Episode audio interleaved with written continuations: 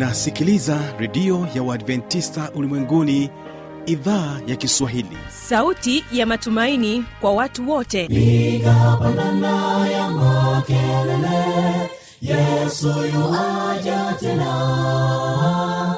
Ipaza sauti imba sana yesu yuaja tena. Anakuja anakuja yesu yuaja tena hii ni sauti ya matumaini kwa watu wote. Inayokujia kupitia redio ya uadventista ulimwenguni awr toka kila kona ya dunia tunasikia vita njaa maafa. Hivyo washiria marejeo ya mwokozi. Piga panda ewe mlinzi yesu yuwaja tena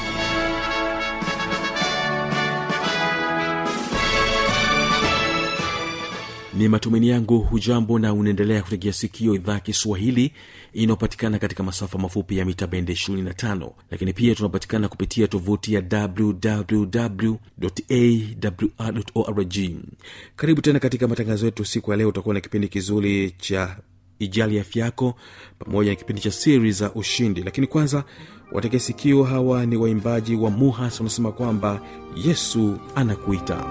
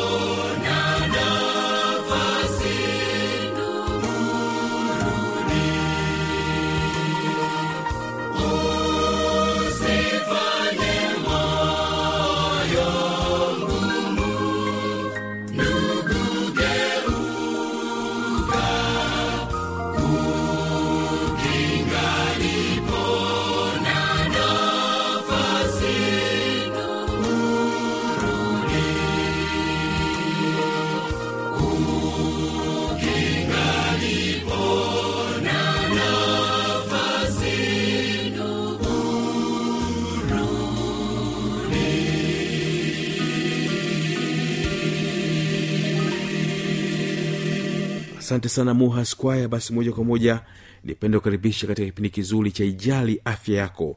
Na hapa utakuwa naye muuguzi huyu ni este tarimo anakuja na somo zuri kabisa ambalo nasema kwamba uzazi salama.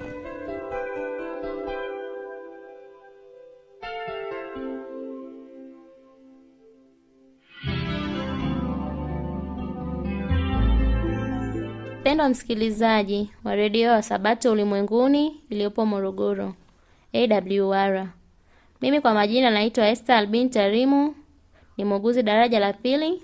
Nipo zahanati ya Sweet sambu mkoa arusha wilaya ngorongoro. Leo tuna mada tutakazozungumzia kama zifuatazo. Kwanza kuna uzazi salama chanjo kwa watoto pamoja na umuhimu wake na mada ya ukeketaji. Kwa upande wa wajawazito tunashauri kwamba ni muhimu sana kwa mama mjamzito kuwahi kliniki ya hospitali zahanati au kituo cha afya kwani kuna umuhimu sana. Faida za mama mjamzito kuwahi kliniki ni kama zifuatazo. Kuwahi kliniki ni muhimu kwa kujua maendeleo ya mama mwenyewe pamoja na mtoto wake aliyoko tumboni. Pia anapata kinga za awali ikiwemo kinga za malaria dawa za minyoo na dawa za kuongeza damu pamoja na chanjo za tetanus. Pia mama atajua maandalizi ya kujifungua ambaye ikiwemo ni vitu ambavyo anatakiwa kupeleka hospitali wakati akiwa na uchungu kama vile kanga za kutosha, beseni pamoja na pamba kwa ajili ya kuzuia damu na mpira wa kutandika kitandani. Pia mama atafahamu vyakula anavyostahili kutumia wakati wa ujauzito ambavyo ni vyakula ambavyo vinatakiwa vimwongezee damu kwa wingi na vitakavyompa nguvu kama vile matunda na mboga za majani kwa wingi zitakazoongeza damu kwa mama. Pia mama atakuwa atafahamu pia kazi ngumu ambazo hazitakiwi kufanya wakati akiwa mjamzito kwani husababisha mimba kutoka. Mada nyingine tutakayozungumzia mada ya uzazi wa mpango. Uzazi wa mpango maana yake ni kupanga watoto wangapi mnaotarajia kuwa nao na pia hawa watoto wapishane kwa umri gani. Lakini kwa afya tunashauri sana kina mama au baba pamoja na familia nzima kupanga watoto utakao kuwa nao na pia watoto angalau wapishane kwa umri wa miaka mitatu, kwani kizazi kitakuwa kimerudi katika hali yake na pia mama atakuwa amepata muda mrefu wa kupumzika, ndipo anapostahili kupata mtoto mwingine na kumnyonyesha pia mtoto wake maziwa yake peke yake ambaye atakayekuwa faida kwa mtoto. Kuna aina za uzazi wa mpango. Ziko njia za muda mrefu, za muda mfupi, njia za kudumu na pia kuna njia za asili. Tuanze na hii njia za muda mrefu ambaye ikiwemo vipandikizi pamoja na kitanzi. Kipandikizi ni kichocheo ambacho kinawekwa kwenye mkono wa mama wa kushoto chini ya ngozi ili kuzuia mimba. Vipandikizi pia unaweza ukapata vya miaka mitatu na miaka mitano ambapo utazuia mimba, ndipo mama anastahili kupata mtoto mwingine. Kuna hii njia ya kitanzi. Hii njia kina mama wengi pia wanatakiwa kuitumia, kwani ni njia ya muda mrefu, ni zaidi ya miaka kumi na mbili. Tukija njia ya muda mfupi, sindano na vidonge. Sindano, sindano ni ina vichocheo kimoja, ambapo mama huchomwa kila baada ya miezi mitatu. Lakini pia sindano tunashauri kwa kina mama kutumia wasio na, na umri wa kuendelea kuzaa kuanzia miaka thelathini na tano na zaidi ndio wanaostahili kutumia sindano. Mama yoyote anayestahili kutumia njia hii ya sindano hatakiwi kupata sindano zaidi ya tatu, kwani zitamletea shida katika kutafuta mimba nyingine, itamchelewesha kuwa mjamzito. Lakini tukiingia kwa njia hii ya vidonge, kuna aina mbili za vidonge. Kuna vidonge vidonge vya kunyonyeshea na vidonge vya COC. Tuje kwenye njia ya kudumu. Njia ya kudumu kuna kufunga uzazi kwa mama na kufunga uzazi kwa baba. Tukizungumzia hapa kufunga uzazi kwa mama, tuna maana kwamba mama anakatwa ile mirija inayosafirisha mayai ili visiweze kwenda kutunga mimba. Kwa hiyo mama anatolewa, anakatwa ile mirija ya uzazi. Tunakuja kwa njia ya uzazi kwa baba, pia ni hivyo hivyo. Kwa baba kuna mirija ya uzazi ambayo inasafirisha mbegu za kiume, nayo hufungwa ili zisiweze kuruhusu hizo mbegu za, za kiume kutoka na kwenda kusababisha mimba kwa huyo mama. Kuna njia za asili, njia ya kalenda na njia ya kunyonyesha. Njia ya kunyonyesha wakina mama wengi pia wako wanaotumia na ni njia nzuri pia, lakini pia ni ngumu kama mama hata mnyonyesha mtoto wake kwa masaa yanayotakiwa, na tunashauri kwa upande wa mchana mama anyonyeshe kwa masaa nane na usiku ananyonyesha kwa masaa nane, ndipo atakuwa na ndipo utakuwa ni muda mzuri kwake yeye kutumia njia ya unyonyeshaji kama njia ya uzazi wa mpango. Kuna umuhimu wa uzazi wa mpango. Kwanza kabisa, kuzidisha mapenzi mazuri kati ya mama na mtoto wake. Alafu pia mtoto anapata muda mrefu wa kunyonyeshwa maziwa ya mama, na kama tunavyojua kwamba maziwa ya mama yanakuwa na umuhimu sana kwa mtoto wake, kumjenga kwanza kimwili na kiakili, na pia itamsababisha mtoto akue vizuri. Na pia mama atapata muda mrefu wa kupumzika na kufanya kazi zake za maendeleo. Kwamba mtoto anapozaliwa tu anastahili kunyonya maziwa ya mama yake hadi kufikia umri wa miezi sita mfululizo, ndipo anastahili kupewa chakula au na vinywaji vingine. Madhara yanayotokea kwa mtoto anayelishwa mapema yako mengi. Kwanza, yule mtoto anakuwa hakui vizuri kimwili na kiakili, alafu pia magonjwa hayatamwacha sana huyu mtoto, kama tunavyojua kwamba maziwa ya mama yanamkinga yule mtoto na magonjwa mbalimbali. Kwa hiyo yule mtoto atakuwa anashambuliwa na magonjwa mbalimbali ikiwemo ugonjwa wa kuharisha, kwa sababu ameanzishiwa chakula mapema, ambapo ule utumbo wa mtoto wa kusaga chakula ndani ya mwili unakuwa bado haujakuwa, haujaanza kufanya kazi zake vizuri. Kwa hiyo mama anashauriwa kumnyonyesha mtoto wake umri wa miezi sita bila kumpatia chakula kingine cha aina yoyote.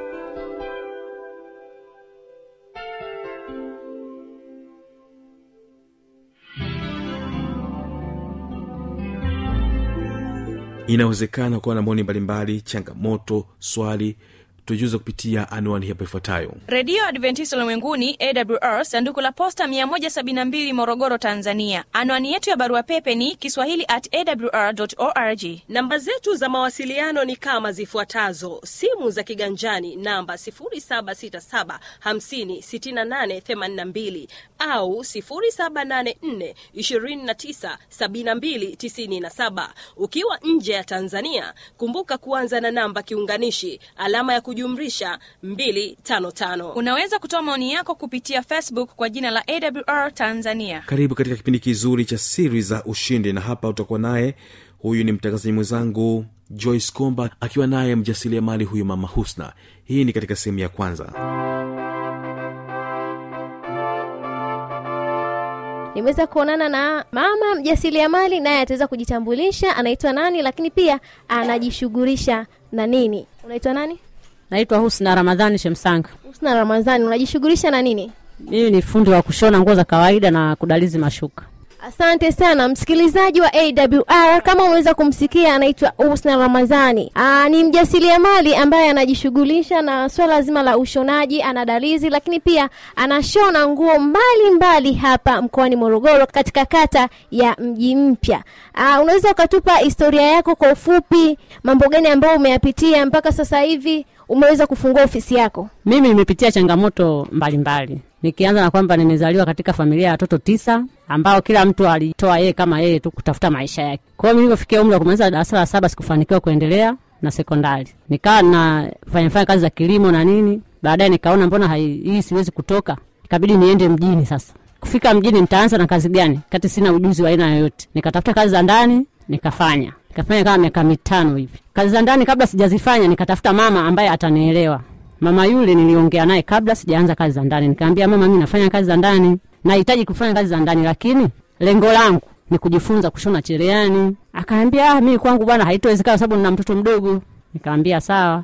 Kama unahitaji kufanya kazi uje kama mfanyakazi tu. Kaambia basi haina shida. Sababu nina shida na nishatoka kwa ajili yake. Kabidi nifanye kazi kwa muda wa miaka miwili. Baada ya hapo nikaondoka kipindi hicho cha mwaka tisini na mbili. kafanya kazi zile miaka yangu miwili tisini na nne nikampata mama mwingine. Mshahara kipindi hicho ilikuwa elfu nne mia tano. Elfu nne mia tano huwezi ukasovu mahitaji yako yote. Nikatafuta mama ambaye ataniongeza labda mshahara angalau mkubwa kidogo. nikampata mama mmoja hivi anafanya kazi relwe, nikaongea naye mama eh, mi bwana natafuta kazi za ndani lakini lengo langu nataka nijifunze cherehani. Kaambia sasa utajifunza cherehani wakati mimi nimekuhitaji wa ndani? Nikaambia mi niko tayari niamke hata saa kumi za usiku. Nifanye kazi zangu. Lakini unipe hata masaa mawili. Nikajifunze cherehani akaambia sasa utalibu mshahara huu ukalipia na sheria. nikaambia ndio mama naweza. Kaambia sawa tutaona bidii zako. Kaambia haya. Nikafanya kazi za ndani. Nika mwisho wa mwezi ananipa hela zangu. Nikaambia mama usinipe hela. Hiyo hela naomba ukae nayo kwanza. Mshahara wake elfu saba kaniwekea kaona ile angalau elfu tatu imefanyaje imeongezeka. Basi nikaambia mama naomba uniwekee hii hela. Akasema haya. Akaniwekea mshahara wa kwanza wa pili wa tatu. Ikafika elfu ishirini na moja. Nikaambia mama elfu ishirini na moja hiyo naiomba kaambia ya nini? Kaambia mamangu nyumbani ana shida. Kaambia hapana timiza lengo lako Husna. kaambia sawa mama. Timiza lengo lako shughuli za cherehani ni shilingi elfu arobaini na sita. Kwao unaweza kwenda kufanyaje? Kuinunua. Fanya kazi kwa moyo mmoja atakusaidia. Kaambia haya mama. Basi nikafanya kazi ndani ya miezi saba. Kweli ile nishaipata. Nikaenda kununua cherehani nikaweka ndani. Ambayo ni hiyo hapa. Kainunua ile cherehani. Baada ya hapo nikaongea na fundi. Fundi naomba unifundishe kushona cherehani kwa masaa itakuwa shilingi ngapi? Akaambia mimi nachukua kutwa nzima. Kama kama mwanafunzi wa kawaida tu Nikamwambia hapana naomba unipunguzie. Akasema basi kwa niaba ya mama huyu kwa sababu namfahamu nitakufanyia elfu arobaini kwa mwaka. Kaambia ina shida. Basi tukaelewa na ule fundi nikawa naamka saa kumi nafanya kazi zangu mpaka saa nne nimemaliza naenda kwa fundi. Nashona mpaka saa saba narudi nyumbani kupika chakula cha wazazi wakirudi ili wapate kula. Mama akaona mbona najituma sana? Akaambia dada nikwambie kitu usi unaenda na kurudi unachoka sana. Kaa mpaka saa sita pika kabisa funika chakula mezani wewe ndio uondoke. Ili ukae mpaka saa kumi na mbili. Sasa umekuona una bidii nikaambia sawa mama. Nikajifunza ufundi ule ndani ya miezi sita. Nimehitimu kabisa kushona. Nikarudi nikamwambia mama nahitajika nifanyiwe kishughuli pale mi nimemaliza. Kaambia ina shida mama. Kaenda kafanyiwa nikaondoka zangu. Kaanza maisha mengine ya mtaani. Nikakaa na mama yule kaambia sasa usina ushapata vitu vyote hivyo. Tayari ufundi ushahitimu utaweza kufungua ofisi yako? Nikaambia ndio naweza. Haya nikaitafuta ofisi utaifungua saa ngapi? Ili na wewe ufanye ya nyumbani ukafungue na ofisi. Nikaambia sikiliza mama mi nishakuwa mwanao. Naomba nikutafutie msichana mwingine wa ndani. Alafu mimi unistiri ndani ya mwaka huu mmoja. Niwe naenda kufanya kazi zangu. Nikipata mtaji nitaenda kupanga chumba mwenyewe nijitegemee. Akaniambia ni vizuri. Kaa hapa ni kwenu. Basi nikatafuta dada nyumbani kwetu kule nikamletea nikamwelekeza kazi zinavyoenda nyumbani. Tukaenda sawa na mama yule. Anaitwa mama masawe. Jina lingine aina masawe. Ni mfanyakazi wa rerwe basi yule mama kwa kweli ndio alionifikisha mpaka hapa. Kamtafuta binti yule. Akaendelea kufanya kazi kaambia ili upate nawe mavuno kama niliyoyapata mimi. Uwe na na nizamu ufanye kazi kwa bidii. Nawe unaweza ukafanyiwa kitu kingine tofauti na mimi. Akaniambia sawa dada. Basi tukakaa pale mwaka mmoja umeisha. Nimekaa nimepata mtaji na wachumba wachumba nao washaanza kujitokeza. Nikapewa mtaji na bwana mmoja hivi yupo kigoma huko. Akaniambia utatoka lini na hii kazi yako ya kushona kwani usibadilishe biashara ya kuuza kwenye masoko? Nikaambia sawa. Hiyo ni tisini na saba hiyo nikaenda kufungasha sanka, nafanya biashara ya kuchukua mizigo vijijini kuleta mjini ndani ya mwaka mmoja. Nikampata mume sasa mwingine sio yule yule akaingia mitini. Nikampata mume wa kunioa. Mume yule alionioa hakuwa na maendeleo kwa kweli. Akaniambia wewe yani wewe unafanya kazi za sokoni unalala usiku nje zile unarudi? Hapana mimi mwanamke waipi Nikamwambia uliniolea nini? Sikuwa unajua kazi yangu? Siwezi kurudi nyuma. Hutaki unaweza ukaniacha baba yule hatukuwezana tukaachana kwa sababu sipendi ule ubabe anaonifanyia kati mi nimepitia mambo mengi. Kaambia basi tukaachana ule akaonda zake. Baada ya kuhangaika hangaika na kazi yangu naendelea nayo nikampata baba mwingine. Kumpata yule baba sasa nikamwelezea hali halisi. Nikaambia bwana sikiliza. Mi kazi yangu ni hivi na hivi na nimepitia changamoto ni nyingi. Kwa hiyo ninachoomba ukubaliane na kazi yangu ndo utanioa. Hutaki basi. Inamaanisha kwamba mwanamke uwe na nini? Na msimamo. Unapotafuta kitu chako kwa moyo mmoja basi usipende mtu akuyumbishe basi baba yule nikaendelea naye nikaendelea akaniambia ah, mi bwana bora urudi kwenye kushona. Sipendi kazi unaozifanya za kwenda kufungasha huko na kurudi. Nikasema mbona unarudi kule kule kwa mwenzio sasa? Akamwambia bwana mimi hapana. Nifungulie basi ofisi. Ah fungua mwenyewe si hela unaanza mwambia haina shida. Naye ni mbabe tunashindana sasa. Akasema haina shida nitaolewa mpaka lini? Kabidi nivumilie ya ndoa nimsikilize mume nikaachana na mambo ya kubishana nikafungua ofisi. Kipindi hicho niko wapi? Moshi. Nikafungua ofisi maeneo ya stesheni nikashona pale muda wa miaka miwili. Tukahamishiwa dodoma kuhamishiwa dodoma elfu mbili na elfu mbili na mbili dodoma hiyo. Tukakaa dodoma kule nikafungua nako ofisi. Nikashona nikashona dodoma na dada moja aitwa Halima naye alinipokea. Akaniambia dada karibu we ni mgeni abidi tushone wote. Kaambia ina shida tukaingia wote kwenye ofisi moja tukashirikiana. mme wangu sanaye bado ananipiga vita. Ninavyofanya kazi bado anaona yani pingamizi ni nyingi ni nyingi ni nyingi. Mama mkwe wote wanaingilia mwanamke gani anafanya kazi? Hey, ngambia bwana hey, msimamo wangu ni huo huo ukitaka tuishi utaki ondoka mume wangu ni mfanyakazi wa redio nilijitahidi na yule yule mama leo niwezesha kazi hii ya ufundi mama aina masawe.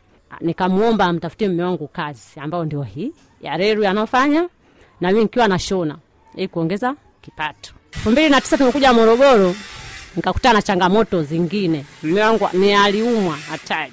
Kuumwa mume wangu pale kaa kazini huwezi kuja. Umhudumie mume huku ni mjamzito mume naye amepata kama stroke. Basi kaa pale nimeshindwa kuendelea na kazi. Na hivyo ni mgeni. Sijui nifanyeje. Bigwa huko. Kuko ndani ndani nikasema seminari. Wanaita eh, kule ni poleni poleni nikasema basi nauguza mume nauguza mume mwaka mzima. Mtaji umefanyaje? Umeshuka. Nafanyaje sasa? Eh, kabidi nirudi tena kwa yule mama. Mama eh, mweza kuona yumba hivi na akaambia wewe si tafuta hata baraza. Ukae usikae nyumbani. Baba anaumwa. Ukishampa uji kumeza wewe toka. Kaambia haya hivyo hivyo. Kama mama yule ananifuatilia mpaka kesho. Kauguza mume wangu akapata nafuu mimi niko barazani naziba viraka. Naziba uwezo wa kulipa kodi tena? Sina. Mume wangu nipe, nipe kodi anakwambia sina. Ili mradi tu rudi nyumbani wewe unampikia. Kirudi atakaobandike ugali muda huo huo amekaa eh, anakula tonge moja umemwangalia. Mapenzi yao sasa hivi hatakiwi kwa vijana wa sasa hivi mkifanya hivyo lazima mwanguke kimaisha. Yani unayumba. Kaambia baba sikiliza. Ili tutoke inabidi tufanyeje? Tujitoe pesa kwanza sababu kuna leo na kesho mwenzangu haupo. Utaniachia watoto tashindwa kuwaendesha. Mimi ni Fanyo tanda na kutakia baraka za bwana. Panga miadi tuweze kuonana katika siku ya kesho ambapo kutakuwa na kipindi kizuri cha biblia ya kujibu. Kuna chemchemi nzuri